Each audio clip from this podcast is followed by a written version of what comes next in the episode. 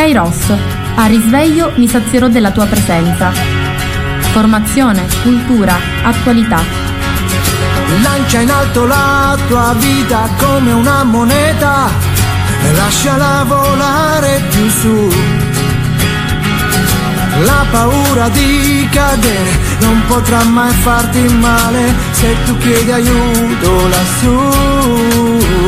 E cadi, poi piangi, ma è già lì con te. E anche se poi non lo vedi, sì, lui è già lì perché non c'è fallimento. Se porti Dio dentro di te, mi sono visto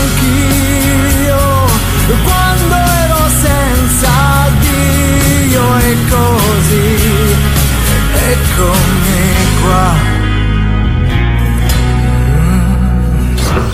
Buongiorno a tutti da Antonella dai microfoni di Radio Gemini. Oggi venerdì 17 febbraio. Spero che non siate scaramantici e non spaventatemi di questo venerdì 17. Io personalmente amo il numero 17, è un numero che mi ha sempre portato tante cose belle. Io non credo nella fortuna e nella sfortuna, ma credo nell'amore di Dio che provvede dalla mia vita. E proprio per raccontarvi una cosa di me, vi dico che mi sono fatta fidanzata il 17 agosto e che mi sono fidanzata, sono stata tre anni fidanzata, sono sposata da 41 anni. Penso che meglio di così non si può sperare. Chiaramente è stato il Signore a fare tutto perché se era merito mio, a quest'ora non so dove sarei, però il Signore ha portato avanti questa storia per tutti questi anni. Inoltre, tutte le volte che sostenevo un esame universitario, non so perché, ma molte volte ero numero 17, le materie me le prendevo sempre, devo dire anche con dei voti abbastanza buoni, per cui bando alla scaramanzia, benvenuto venerdì 17 febbraio 2023, giornata nella quale stiamo vivendo in maniera veramente bella e solenne le sante 40 ore in questi giorni sono state nella chiesa della Madonna del Carmelo e eh, negli ultimi giorni, mercoledì, giovedì e oggi nella chiesa della Madonna di Fatima. Dopodiché si trasferiranno in chiesa madre sabato, lunedì e martedì. Ci sarà il carnevale, l'ultima sira, le ultime siri come si diceva anticamente, infatti domenica prossima, come dicevano gli antichi, è l'ultima domenica. E noi quando eravamo piccoli e sentivamo dire l'ultima domenica dicevamo Monginnecchiù domenichi, poi si entrava nella quaresima, tempo austero di penitenza, i nostri cari ci tenevano tanto a farci, a farci a dare anche un senso al tempo, perché il tempo è di Dio e la Chiesa che è maestra scandisce anche il tempo dando godendoci questi giorni bellissimi di adorazione eucaristica solenne nelle nostre chiese, con le solenni messe di esposizione, abbiamo ascoltato bellissime omelie dei nostri sacerdoti e io li ringrazio per questo. Poi sono state celebrate l'Angelus e l'ora media a mezzogiorno, nel pomeriggio il rosario, la corongina della Divina Misericordia, il rosario cantato e poi alle 19 la meditazione, il momento mh, de, di celebrazione eh, particolare, quindi un'omelia abbastanza bella e alla fine la solenne benedizione. Devo dire che sono stati dei giorni molto ricchi e molta gente è venuta a rendere, ad onorare la presenza di Gesù Cristo in corpo, sangue, anima e divinità sulla, sui nostri altari. Detto questo, un saluto affettuoso a tutte le persone che mi ascoltano.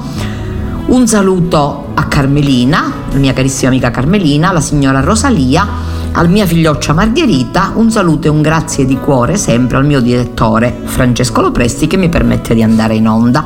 E cominciamo questa mattinata con leggere ciò che ha detto il Santo Padre, il Papa, mercoledì 15 febbraio durante l'udienza. Io ho avuto il piacere di ascoltare in diretta perché a me, ve l'ho detto, mi piace tanto, sia, eh, scusate, a me mi piace non si dice, perdonatemi un errore, a me piace tanto quando è possibile sia l'Angelus domenicale che la catechesi del mercoledì assistere proprio in diretta. C'è questa possibilità e lo faccio.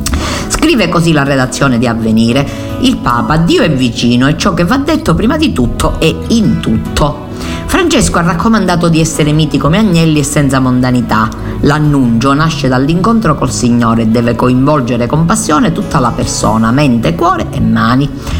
Evangelizzare non è bla bla bla, c'è una passione che coinvolge tutto, per questo parliamo di passione di evangelizzare. Così si è espresso a braccio il Papa nella catechesi dell'udienza del mercoledì, pronunciata in aula Paolo VI e dedicata allo zelo apostolico. Per Gesù non c'è andare senza stare, non c'è stare senza andare, ha spiegato Francesco. L'annuncio nasce dall'incontro con il Signore. Ogni attività cristiana, soprattutto la missione, comincia da lì. Non si impara in accademia, comincia dall'incontro col Signore. Testimoniarlo, irradiarlo, ma se non riceviamo la sua luce saremo spenti, se non lo frequentiamo porteremo noi stessi anziché lui e tutto sarà vano. Può portare il Vangelo di Gesù solo chi sta con lui. Uno che non sta con lui non può portare il Vangelo, porterà le sue idee, ma non il Vangelo. Ugualmente però non c'è stare senza andare. Infatti seguire Cristo non è un fatto intimistico. Senza annuncio, senza servizio, senza missione, la relazione con Gesù non cresce. L'esperienza della missione fa parte della formazione cristiana, ha ricordato il Papa, a proposito dei due momenti costitutivi per ogni discepolo, stare con Gesù e andare inviato da Gesù. Gratuitamente avete ricevuto, gratuitamente date, le cinque parole di Gesù contenute nel capitolo 10 del Vangelo di Matteo, che Francesco ha esortato a rileggere e a ricordare. L'annuncio non parte da noi, ma dalla bellezza di quanto abbiamo ricevuto gratis, senza merito, ha commentato. Incontrare Gesù, conoscerlo, scoprire di essere amati e salvati. È un dono così grande che non possiamo tenerlo per noi. Sentiamo il bisogno di diffonderlo, però nello stesso stile, nella gratuità. In altre parole, abbiamo un dono, perciò siamo chiamati a farci dono. La nostra vocazione è farci dono per gli altri. C'è in noi la gioia di essere figli di Dio e va condivisa con i fratelli e le sorelle che ancora non lo sanno. Questo è il perché dell'annuncio, andare e portare la gioia di quello che noi abbiamo ricevuto. Dio è vicino e ciò che va detto prima di tutto è in tutto. Così il Papa ha spiegato in cosa consiste il primo passo dell'annuncio. Non dimenticatevi mai di questo, esclamato. Dio è stato sempre vicino a qualcuno. Lui stesso lo dice al popolo. Quale Dio è vicino alle nazioni come io sono vicino a voi? La vicinanza è una delle tre cose importanti di Dio, vicinanza, misericordia e tenerezza, ha ribadito Francesco. Dio è vicino, è tenero e misericordioso, questa è la realtà di Dio. Noi predicando spesso invitiamo la gente a fare qualcosa e va bene, ma non scordiamoci che il messaggio principale è che Lui è vicino a noi fino alla fine. Il monito. Accogliere l'amore di Dio è più difficile perché noi vogliamo sempre essere al centro, vogliamo essere protagonisti, siamo più portati a fare che a lasciarci plasmare, a parlare più che ad ascoltare l'analisi del Papa. Ma se al primo posto sta quello che facciamo, i protagonisti saremo ancora noi. Invece l'annuncio deve dare il primato a Dio, al primo posto Dio e dare agli altri l'opportunità di accoglierlo, di accorgersi che Lui è vicino. Dio non ci chiede di affrontare i lupi, cioè di essere capaci di argomentare, controbattere e difenderci, ha spiegato il Papa nella catechesi. Noi penseremmo così, diventiamo rilevanti, numerosi, prestigiosi e il mondo ci ascolterà e ci rispetterà. Vinceremo noi ha commentato Francesco citando la frase evangelica io vi mando come pecore in mezzo ai lupi. No, vi mando come pecore, come agnelli, questo è l'importante. Se tu sei pecora, stai sicuro che il Signore ti difenderà. Ci chiede di essere così, di essere miti e innocenti, disposti al sacrificio. Questo infatti rappresenta l'agnello, mitezza, innocenza, dedizione e tenerezza. E lui, il pastore, riconoscerà i suoi agnelli e li proteggerà dai lupi. Invece gli agnelli travestiti da lupi vengono smascherati e sbranati. Poi la citazione di San Giovanni Crisostomo, finché saremo agnelli vinceremo e anche se saremo circondati da numerosi lupi riusciremo a superarli. Ma se diventeremo lupi saremo sconfitti perché saremo privi dell'aiuto del pastore. Egli non pasce lupi ma agnelli. Se io voglio essere del Signore, devo lasciare che Lui sia il pastore, e Lui non è il pastore dei lupi, è il pastore degli agnelli, miti, umili, ha aggiunto il Papa a braccio a proposito dello stile della testimonianza, che non coinvolge soltanto la mente, coinvolge tutto, mente, cuore, mani, tutto. I tre linguaggi del pensiero, dell'affetto e delle opere. Non si può evangelizzare soltanto con la mente, ma col cuore e con le mani. La testimonianza coinvolge tutto tutto, non appoggiarci sulle certezze materiali, andare nel mondo senza mondanità È lo stile raccomandato ai cristiani per la loro testimonianza nel mondo. Delle volte uno vede qualche persona che trasloca e che dice di dare la vita al Signore, ma si porta tanti bagagli, ha denunciato Francesco Abbraccio. Questo non è il Signore. Col Signore l'equipaggio è leggero. Io vado al mondo con lo stile del mondo, con i valori del mondo. Per la Chiesa cadere nella mondanità è il peggio che può accadere, il monito. Vado con semplicità, ecco come si annuncia, mostrando Gesù più che parlando di Gesù e infine andando insieme. Il Signore invia tutti i discepoli, ma nessuno va da solo. La Chiesa apostolica è tutta missionaria e nella missione ritrova la sua unità. Andare miti e buoni come agnelli, senza mondanità e andare insieme, ha concluso il Papa. Qui sta la chiave dell'annuncio, del successo e dell'evangelizzazione. Accogliamo questi inviti di Gesù, le sue parole siano il nostro punto di riferimento. Poi il Papa ci ha invitato a non dimenticare la cara e martoriata popolazione ucraina, pregando affinché possano finire presto le sue crudeli sofferenze. Tra i presenti, Francesco ha rivolto un saluto particolare ai, dio- ai diaconi dell'Arcidiocesi di Milano che saranno ordinati sacerdoti qual- fra qualche mese, augurando loro che la visita a Roma rinnovi l'entusiasmo di una generosa risposta alla chiamata del Signore.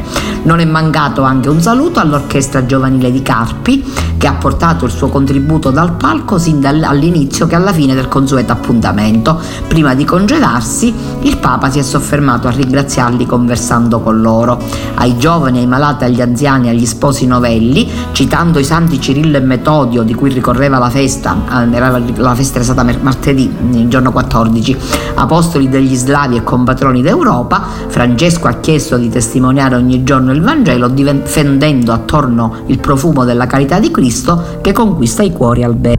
Amo l'alba perché come fosse solo mio rilassa respirare l'aria pure tua. Amo l'alba perché come fosse una bugia. Mi rilassa quanto basta, ma tu poi vai via. E ti immagini se fossimo al di là dei nostri limiti se stessimo di fianco alle abitudini e avessimo più cura di quei lividi, saremmo certo più distanti ma più simili e avremmo dentro noi perenni brividi. Ti immagini? Se tutto questo fosse la realtà. Eh. Amo l'alba perché spesso odio la vita mia. Camminando senza meta in questa strana via. Amo l'alba perché è come una sana follia capirla se la senti e non mandarla via. E ti immagini se tutto stesse sopra i nostri limiti e credessimo ai sorrisi come i comici. Dovessimo parlare per conoscerci, se non amassimo soltanto i nostri simili, forse avremmo gli occhi solo per descriverci,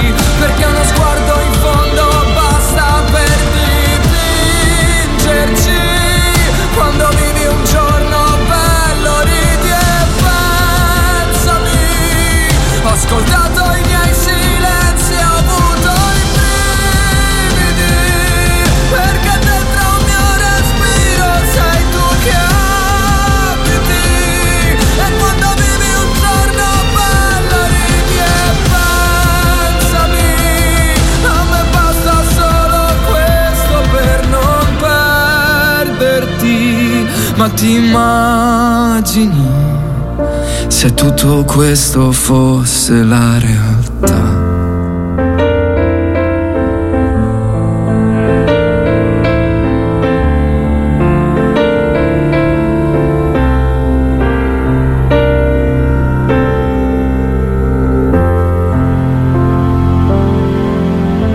c'è un gran parlare ancora in televisione di Sanremo, polemiche, storie, non mi interessano queste cose, lo sapete, però vi voglio leggere un articolo apparso su Avvenire a firma di Angela Calvini, Mr. Ryan, canto per aiutare gli altri. Questo rapper bresciano, arrivato terzo a Sanremo, è il vincitore morale del festival, in testa alle classifiche con la sua supereroi, inno di speranza dopo la depressione. Se c'è un vincitore morale di questa 73esima edizione del Festival di Sanremo è Mattia Balardi, alias il Mr. Ryan, il 31enne rapper di Desenzano del Garda che ha conquistato il terzo posto sul palco. L'artista multiplatino, con, la, con all'attivo oltre 700 milioni di streaming, 13 dischi di platino e 5 oro, e autore di hit come Fiori di Chernobyl, Meteoriti e Ipernova, ha conquistato con supereroi il grande pubblico. Le sue performance sul palco dell'Ariston, insieme ad un coro di otto bambini, hanno emozionato e, com- e, commosso tante generazioni ed è la più vista del festival con 14 milioni di visualizzazioni. L'artista ha riscosso un successo sempre crescente che l'ha visto nel giro di pochi giorni ai vertici di tutte le classifiche di Spotify, Amazon, Apple e i, i Times, oltre ad essere al numero 3 tra i singoli di debutto a livello globale e al numero 76 della Global Chart di Spotify, tra i brani più ricercati e tra i più popolari di TikTok, oltre che tra i pezzi più trasmessi dalla radio. Mr. Ryan sarà anche in tour ormai quasi sold out in via al 6 aprile a Firenze per poi andare a Bari, Padova, Veneria Reale e Roma mentre si aggiunge una seconda data al Fabric di Milano il 2 maggio. Parliamo con Mr. Ryan, questo rapper gentile, a suo rientro a Milano dopo il trionfo sanremese. Mattia, lei non se lo aspettava questo improvviso successo. Sono appena arrivato a casa e ancora sono incredulo. È un sogno. L'Ariston era un palco che sognavo da tanto tempo. È stato un bellissimo viaggio. Lei è stato inondato da messaggi di ringraziamento, nella sua ballata rasserenante si sono ritrovati in tanti e tutti la cantano. Volevo dare un po' di speranza, un piccolo contributo, proporre un inno a chiedere aiuto. Per me è stato fondamentale. Io ho vissuto un periodo molto cupo. Quando vivevo questa situazione pensavo di essere l'unica persona al mondo a soffrire. Nel momento in cui sono riuscito a fare il primo passo, a prescindere è stata la vittoria più grande.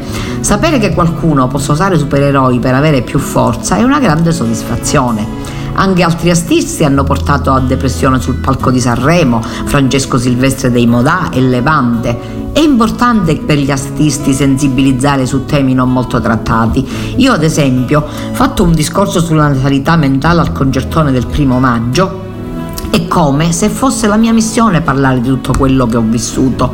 Io ho sempre sognato che un po' di artisti parlassero di queste cose. Con la musica puoi muovere le montagne. Siamo angeli con un'ala soltanto e possiamo volare solo restando abbracciati. È una frase che fa parte anche di una poesia di Don Tonino Bello, Signore dammi un'ala di riserva. Lei a chi si è ispirato? È una frase che ho sempre sentito, l'ho sempre avuta nel cuore. Non saprei da dove mi arriva, ma di sicuro so che l'ho sentita da Luciano De Crescenzo in Così parlò Bellavista è un'immagine molto universale. Per me la figura che poteva rappresentare meglio la canzone è questo messaggio di speranza, rimanendo tutti uniti.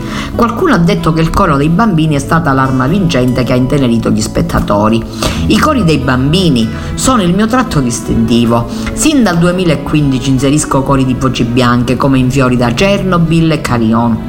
Sono sempre stato convinto che una cosa detta da un bimbo abbia un peso più grande. Inserisco il coro come amplificatore di questo messaggio. Musicalmente amo molto il coro, sia di adulti che di piccini, perché dà un senso di unione. Chi sono questi bambini? Il coro che canta su disco è quello dei mitici angioletti diretto da Maria Francesca Polli. Gli altri sono dei bambini di Valle Crosia, vicino a Sanremo, industrie musicali Shuar, che, che ha trovato il mio manager Francesco Facchinetti. Con loro ho stretto un rapporto straordinario, abbiamo fatto squadra e sarò sempre grata a questi otto supereroi che hanno dato volto e anima alla canzone e a me la forza di salire su quel palco. Nel video ufficiale di Supereroi si vede Mr. Ryan come un angelo abbattuto che si rialza da terra, volando con un'ala sola verso una galassia insieme a tanti altri. Che significa? Il video rappresenta le persone in difficoltà e racconta il mio percorso. Ero l'unica persona che non riusciva a sollevarsi da terra, a non volare, Alla fine ho ritrovato la luce grazie a tutte le persone che mi sono state vicine, dai miei genitori alla mia ragazza, al mio team, che mi hanno dato questo coraggio e aiuto per mostrarmi come sono. Le persone che volano rappresentano l'unione che mi ha salvato. Ho imparato a convivere con paure e insicurezze e accettarmi come sono. Che rapporto ha con la spiritualità? Da piccolino ero credente, frequentavo l'oratorio e il mitico Crest estivo, anche questo mi ha formato. La mia storia è fatta da una serie di esperienze. Ora mi baso invece sulle persone che mi circondano e confido in loro con molta speranza e forza. Quali sono i suoi prossimi impegni? Supereroi è l'inizio di un grande viaggio, ci tenevo a salire sul palco portando questo mondo, la depressione, il fatto di imparare a chiedere aiuto che è fondamentale per iniziare a ricostruirti.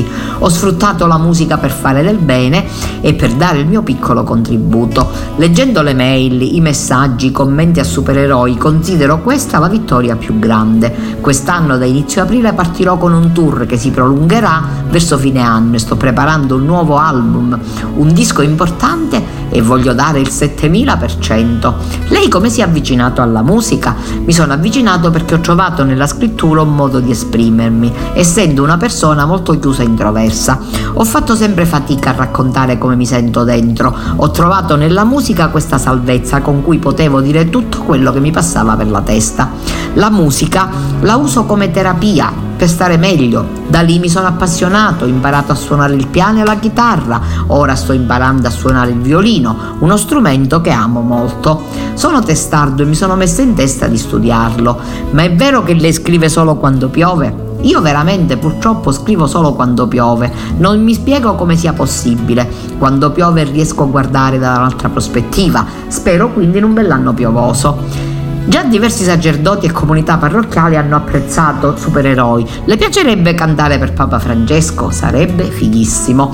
Perché vi ho letto questo? Perché sentiamo sempre tante polemiche, tante cose brutte, tante critiche su Sanremo che magari ci stanno, io non voglio entrare nel merito nella misura più completa, però mi è piaciuto leggervi questo articolo perché mi è piaciuta la canzone e mi piace questo musicista e vi leggo pure un bell'articolo di Daniela Pozzolli, sempre da avvenire, che parla di giovani.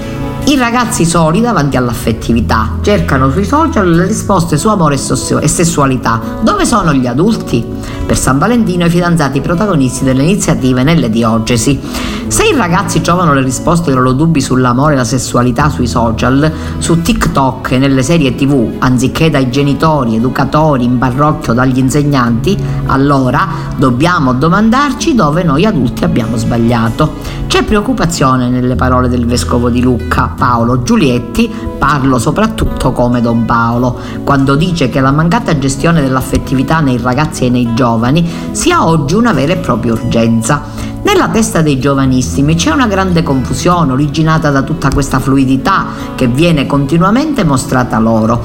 In questa fase della crescita stanno ancora mettendo insieme i mattoncini della propria personalità e non hanno un'identità precisa. Così in questo periodo difficile che l'adolescenza, prosegue il vescovo che è a capo della Commissione Episcopale per la Famiglia, i giovani e la vita, la latitanza del mondo adulto non li aiuta a comprendersi. Ci sono in giro ragazzi sempre più confusi, soli, disorientati sessualmente. Il gran numero di adolescenti che si sottopongono alla chirurgia estetica ci dice quanto poco accettino il proprio corpo. Nonostante questo, nessuno li ascolta, dice loro che c'è tempo per le scelte importanti, che non esiste l'amore senza assunzione di responsabilità. Monsignor Giulietti ritiene che occorre intercettare le domande dei ragazzi, addirittura prima dell'adolescenza. La questione è aperta fin dalla quarta quinta elementare, precisa con cognizione di causa, essendo spesso invitato nelle scuole della Toscana a parlare di questi temi. Già dalla scuola primaria i bambini sono esposti a modelli di sessualità molto precoce e anticipata, che non tiene conto delle emozioni, degli ideali e dei valori che invece caratterizzano un approccio sano all'affettività. La risposta deve arrivare, secondo il vescovo, dal villaggio educante dove nessun adulto è escluso.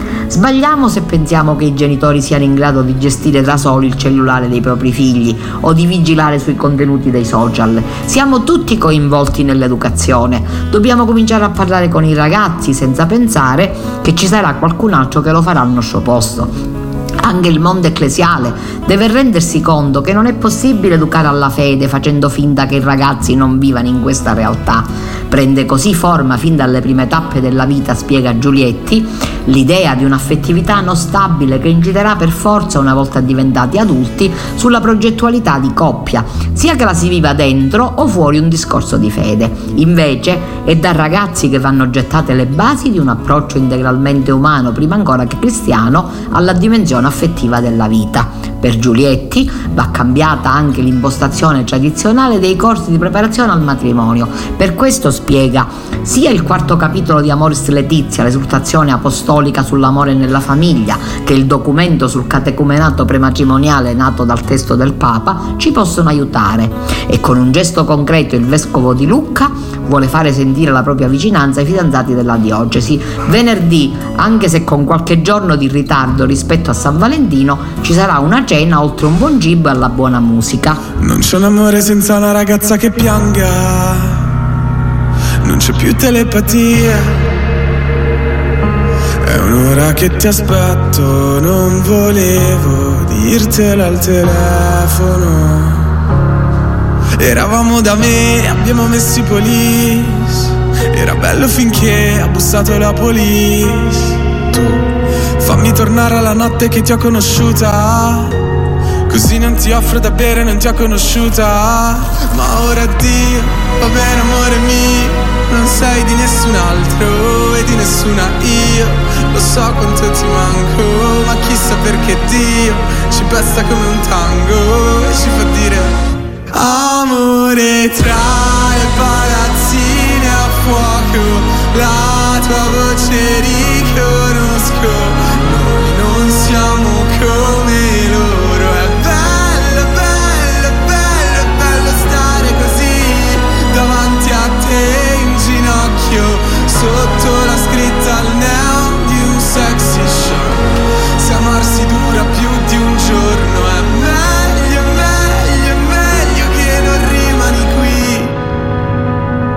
Io tornerò un lunedì Come si salva un amore se è così distante? È finita la poesia. È un anno che mi hai perso e quel che sono non volevo esserlo. Eravamo da me, abbiamo messo i police. Ridevamo di te che mi sparivi nei jeans. Notte che ti ho conosciuta. Così non ti offro da bere, non ti ho conosciuta. Ma ora addio, va bene amore mio Non sei di nessun altro e di nessuna io. Lo so quanto ti manco, ma chissà perché Dio Ci presta come un tango e ci fa dire Amore tra le palazzine a fuoco La tua voce riconosco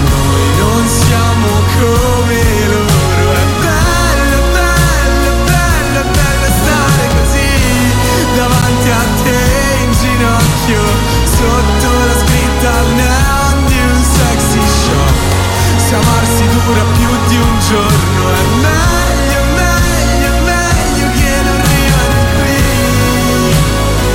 Io tornerò lunedì Ma non è mai lunedì. Qui non è mai lunedì. Amore tra le palazzine a fuoco La tua voce riconosco. Noi non siamo come loro. Meglio, meglio, meglio che non rimani qui. Tornerò lunedì Ma non è mai lunedì. E continuando la nostra conversazione vi leggo dall'Osservatore Romano un articolo in cui si dice la corresponsabilità è l'antidoto contro indifferenza e discriminazione. È la corresponsabilità l'antidoto più efficace contro indifferenza e discriminazione? Il Papa lo ha indicato ai partecipanti al convegno del servizio della Conferenza Episcopale Italiana per la promozione del sostegno economico alla Chiesa Cattolica, ricevuti in udienza giorno 16 febbraio nella Sala Clementina. Cari fratelli e sorelle, buongiorno e benvenuti. Ringrazio il cardinale Zuppi per le sue cortesi parole e, e saluto tutti voi che partecipate al convegno nazionale sul tema avevano ogni cosa in comune, tratto dagli Atti degli Apostoli, capitolo 2, versetto 44.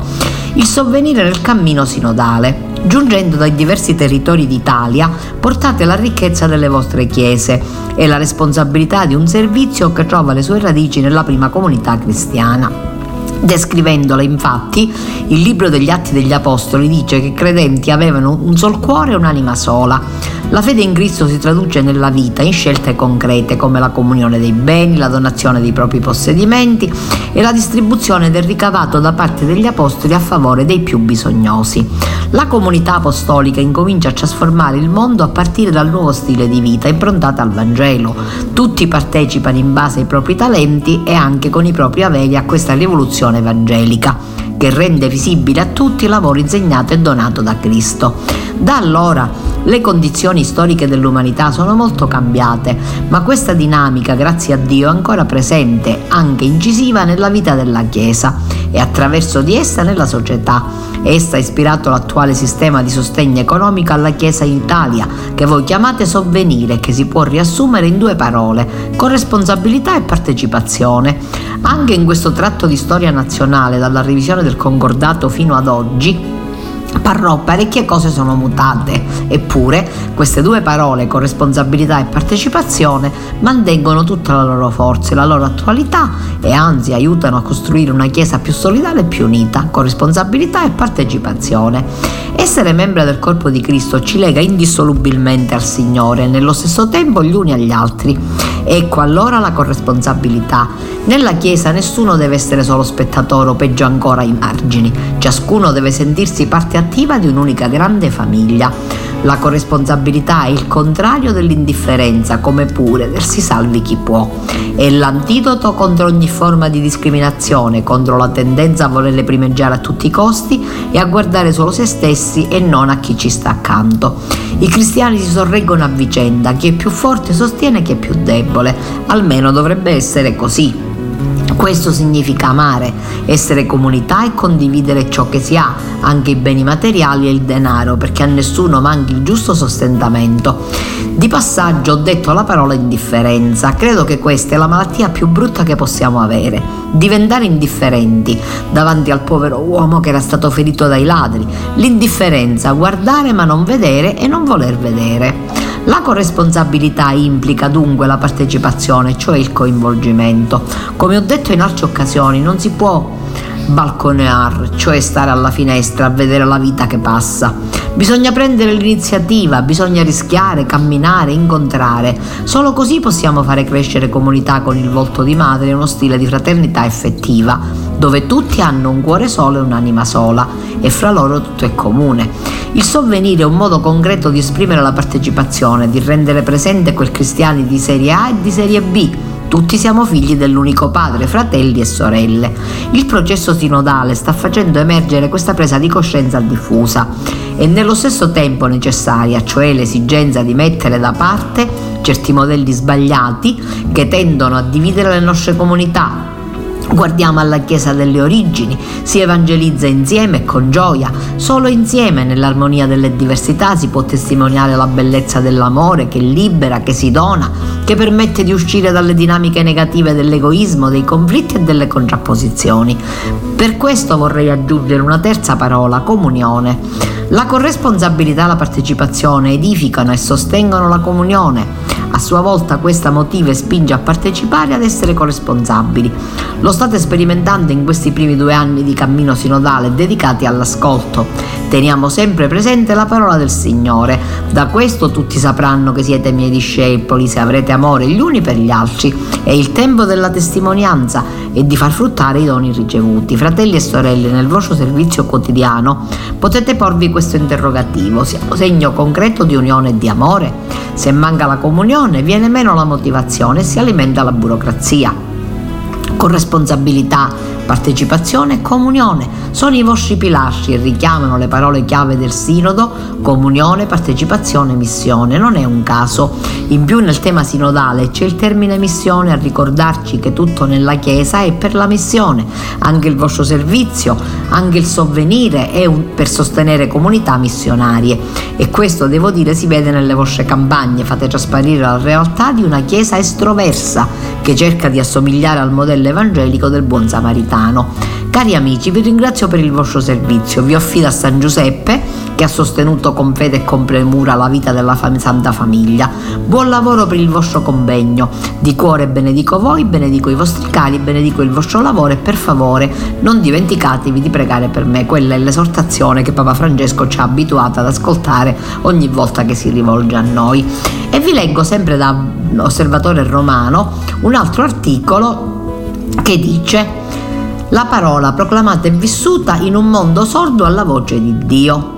In un mondo spesso sordo alla voce di Dio è encomiabile il lavoro di diffusione delle sacre scritture attraverso la pubblicazione di testi in varie lingue e la loro distribuzione nei diversi continenti, anche laddove i cristiani sono perseguitati o costretti a fuggire. Lo ha detto il Papa ricevendo giorno 16 nella biblioteca privata una delegazione dell'Alleanza Biblica Universale. Cari fratelli e sorelle, ringrazio per il saluto il reverendo Dirk Jevers, segretario generale dell'Alleanza Biblica Universale. Rivolgo il mio benvenuto a tutti voi, al cardinale Koch che vi accompagna. La grazia del Signore sia con voi, il mio amore con tutti voi in Cristo Gesù. Il libro degli Atti degli Apostoli narra la diffusione di Dio dopo la La parola viene proclamata, quindi il libro di Atto degli Apostoli narra la diffusione della parola di Dio dopo l'evento pasquale, dopo la Pentecoste. Con la forza e la guida dello Spirito Santo gli Apostoli diffondono il cherigma, spiegano il significato delle scritture alla luce del mistero di Gesù Cristo e mettono in guardia da coloro che la utilizzano con cattive disposizioni o per interessi meschini. Le vicissitudini della nascente Chiesa sono simili a quelle dei nostri giorni. La parola viene proclamata, ascoltata e vissuta in circostanze favorevoli e sfavorevoli, per vie diverse e con espressioni diverse, affrontando gravi difficoltà e persecuzioni in un mondo spesso sordo alla voce di Dio. La Chiesa nascente vive della parola, la proclama perseguitata fugge con essa come suo unico bagaglio.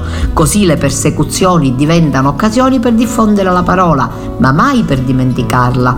Il caso del diacono Filippo è emblematico, la persecuzione lo spinge ad andare in Samaria e arrivato là non parla del suo dolore ma predica Cristo e guarisce i malati. Vi fu grande gioia in quella città. Penso a tanti cristiani che nel nostro tempo sono costretti a fuggire dalla loro terra, uomini e donne che come i primi credenti fuggono portando con sé la parola ricevuta. Custodiscono la loro fede come il tesoro che dà senso alle circostanze dure, a volte terribili che devono affrontare. Abbracciando la croce di Cristo venerano la parola di Dio che dura per sempre. Ma il libro degli atti ci mette anche in guardia. Filippo nella sua missione si conforta si confronta anche con l'incapacità di comprendere e ricevere la parola di Dio dai suoi interlocutori. In circostanze molto diverse ambedue hanno accesso alla parola, ma Simone Mago è così pieno di sé che si preclude la possibilità di ricevere il dono di Dio. L'Etiope invece è assetato di Dio e non solo comprende la parola attraverso il ministero di Filippo, ma gli chiede il battesimo e lo riceve e prosegue il suo viaggio da cristiano e come dice il testo pieno di gioia. Cari fratelli e sorelle, la corsa della parola di Dio prosegue anche oggi e voi con la vostra attività vi ponete al suo servizio. La diffusione della Bibbia attraverso la pubblicazione di testi di varie lingue e la loro distribuzione nei diversi continenti è un'opera incommiabile. I dati che pubblicate sono significativi e mi rallegra sapere che questo compito dell'alleanza biblica viene svolto sempre più in collaborazione con molti cattolici in molti paesi. Chiedo allo Spirito Santo di guidare e sostenere sempre il vostro servizio. Lui infatti è capace di rivelare le profondità di Dio in modo tale che quanti si accostano al testo sacro giungano all'obbedienza della fede, all'incontro con Dio per mezzo di Gesù Cristo. Vi ringrazio per questa visita e invoco su di voi e sul vostro lavoro la benedizione del Signore e vi chiedo per favore di pregare per me. Questa è la richiesta che il Papa ci fa sempre. E detto questo, permettetemi di annunciarvi che è eh, si sta diffondendo un video che abbiamo realizzato, che io ho realizzato insieme ai ragazzi dell'Arca. È una rubrica che voi potete trovare su Instagram, su YouTube e su Facebook che si chiama Cucina con Joy, Cucina, Gioia e Fantasia. Ed è una rubrica che vuole pubblicizzare le attività e i prodotti di Sicani Solidale Shop. Cos'è Sicani Solidale Shop? È un'associazione che fa capo all'Arca, che è l'associazione che esiste a Cammarata nel nostro territorio da vent'anni, fra poco festeggeremo i vent'anni e che si occupa di tanti ragazzi che vi sono inseriti e che lavorano con grande entusiasmo e con grande gioia. Un saluto affettuoso e un grazie a Caterina De Santis, che è colei che diciamo è l'emblema dell'Arche, a tutte le altre persone non le nomino una per una, lo farò piano piano, anche perché è mia intenzione invitarli presso la nostra radio perché possano loro stessi da questi microfoni presentarsi a voi. Al momento voglio dirvi soltanto che esiste questa rubrica settimanale che propone il ricette di cucina locale, ci sono io con loro, con i ragazzi che materialmente preparano le ricette e usiamo i meravigliosi prodotti alimentari che sono venduti con il marchio appunto di Sicani Solidale Shop.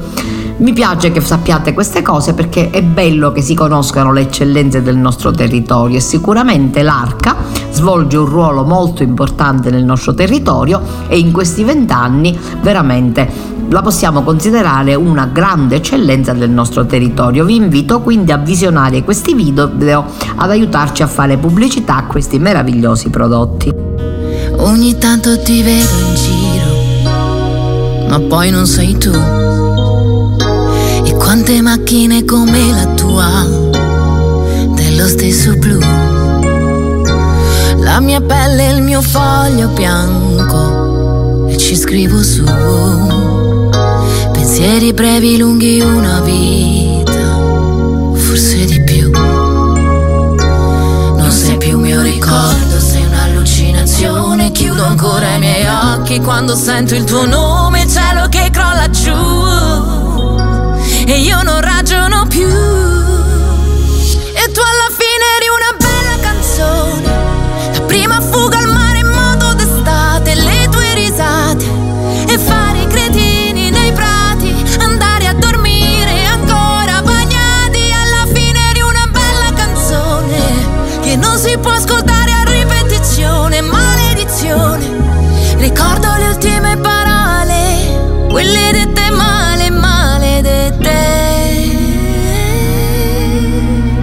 sono cose che non ho deciso, tipo cosa farò galleggiare senza direzione finché mi ritroverai. Ogni volta che vedo il mare io cresco un po'. Qualcuno ha messo il tuo stesso profumo, cambia il colore al pomeriggio però. È un pensiero profondo come un capello biondo conficcato là in testa che mi dice che il mondo ora non esiste più io non ragiono più. E tu alla fine eri una bella canzone, la prima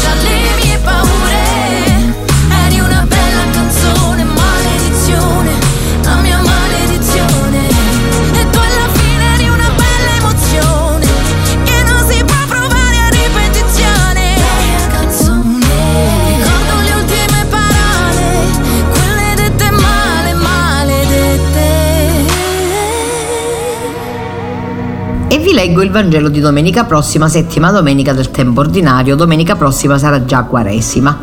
In quel tempo Gesù disse ai suoi discepoli: Avete inteso che fu detto occhio per occhio e dente per dente, ma io vi dico di non opporvi al malvagio, anzi, se uno ti dà uno schiaffo sulla guancia destra, tu porgigli anche l'altra. E a chi vuole portarti in tribunale e toglierti la tunica, tu lascia anche il mantello. Da tre domeniche camminiamo sui crinali da vertigine del discorso della montagna. Vangeli davanti ai quali non sappiamo bene come stare, se tentare di adulcolarli oppure relegarli nel repertorio delle pie illusioni. Ci soccorre un, elemen- un elenco di situazioni molto concrete che Gesù mette in fila. Schiaffo, tunica, miglio, denaro in prestito, e le soluzioni che in perfetta, che propone in perfetta sintonia. L'altra guancia, il mantello, due miglia. Molto semplice, niente che un bambino non possa capire, nessuna teoria complicata, solo gesti quotidiani, una santità che sa di abiti, di strade, di gesti, di polvere. Gesù parla della vita con le parole proprie della vita. Fu detto occhio per occhio, ma io vi dico, se uno ti dà uno schiaffo sulla guancia destra, tu porgigli anche l'altra. Quello che Gesù propone non è la sottomissione dei paurosi, ma una presa di posizione coraggiosa. Tu porgi, fai tu il primo passo, tocca a te ricominciare la relazione, rammentando tenacemente il tessuto dei legami continuamente lacerato. Sono i gesti di Gesù che spiegano le sue parole.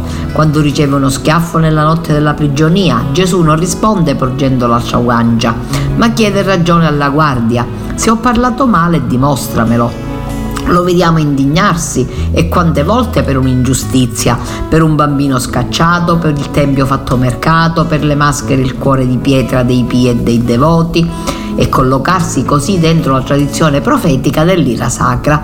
Non ci chiede di essere lo zerbino della storia, ma di inventarsi qualcosa, un gesto, una parola che possa disarmare e disarmarci di scegliere liberamente di non fare proliferare il male attraverso il perdono, che strappa dai circoli viziosi, spezza la coazione e ripete su altri ciò che hai subito, strappa la catena della colpa e della vendetta, spezza le simmetrie dell'odio. Perché noi siamo più della storia che ci ha partorito e ferito. Siamo come il Padre, perché siate figli del Padre che fa sorgere il sole sui cattivi e sui buoni. Addirittura Gesù inizia dai cattivi, forse perché i loro occhi sono più in debito di luce, più in ansia.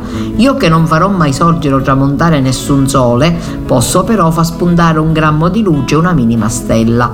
Quante volte ho visto sorgere il sole dentro gli occhi di una persona? Bastava un ascolto fatto col cuore, un aiuto concreto, un abbraccio vero. Agisci come il Padre o amerai il contrario della vita. Dona un po' di sole, un po' di acqua a chiunque, senza chiederti se lo meriti o no. Perché chi ha meritato un giorno di abbeverarsi all'oceano della vita, merita di bere oggi al tuo ruscello. Bellissimo questo commento e adesso vi do la ricetta. Che ricetta vi do? Cosa vi posso dare in prossimità dell'ultima domenica? La ricetta delle chiacchiere. Per fare le chiacchiere prendiamo dose minima 500 g di farina di dolce, 3 uova delle stesse dimensioni, una tazza da caffè di zucchero, una di vino bianco e una di olio. Mescoliamo insieme tutte queste cose avendo cura di lavorare, facciamo bene, facciamo riposare un poco questa pasta, dopodiché ci mettiamo sul nostro piano di lavoro e col bel sagnaturi o ehm, come lo chiamate voi mattarello, io lo chiamo sagnaturi in dialetto, sfilate questa pasta abbastanza sottilmente, tagliate le chiacchiere con uspruno, con la rondella, poi tagliatele ulteriormente e friggetele in olio bollente, avendo cura di farle scolare per bene. Dopodiché le disporrete su un vassoio e le cospargerete di zucchero e vi auguro di gustare questi buonissimi dolci nella domenica in cui festeggeremo il carnevale. Intanto il mio saluto va a tutte le persone che pazientemente mi hanno ascoltato, vi invito ad ascoltare la nostra radio, ci risentiamo martedì dai nostri microfoni, vi invito alla preghiera per la pace, per il Santo Padre, per la nostra Chiesa, per il nostro seminario, per i nostri seminaristi, per il nostro arcivescovo e alla preghiera per tutte le persone, sono tante che stanno soffrendo e hanno bisogno di conforto da parte nostra. Grazie a tutti, una risentirci da Antonella dai microfoni di Radio Gemini. Kairos a risveglio mi sazierò della tua presenza. Formazione, cultura, attualità. Lancia in alto la tua vita come una moneta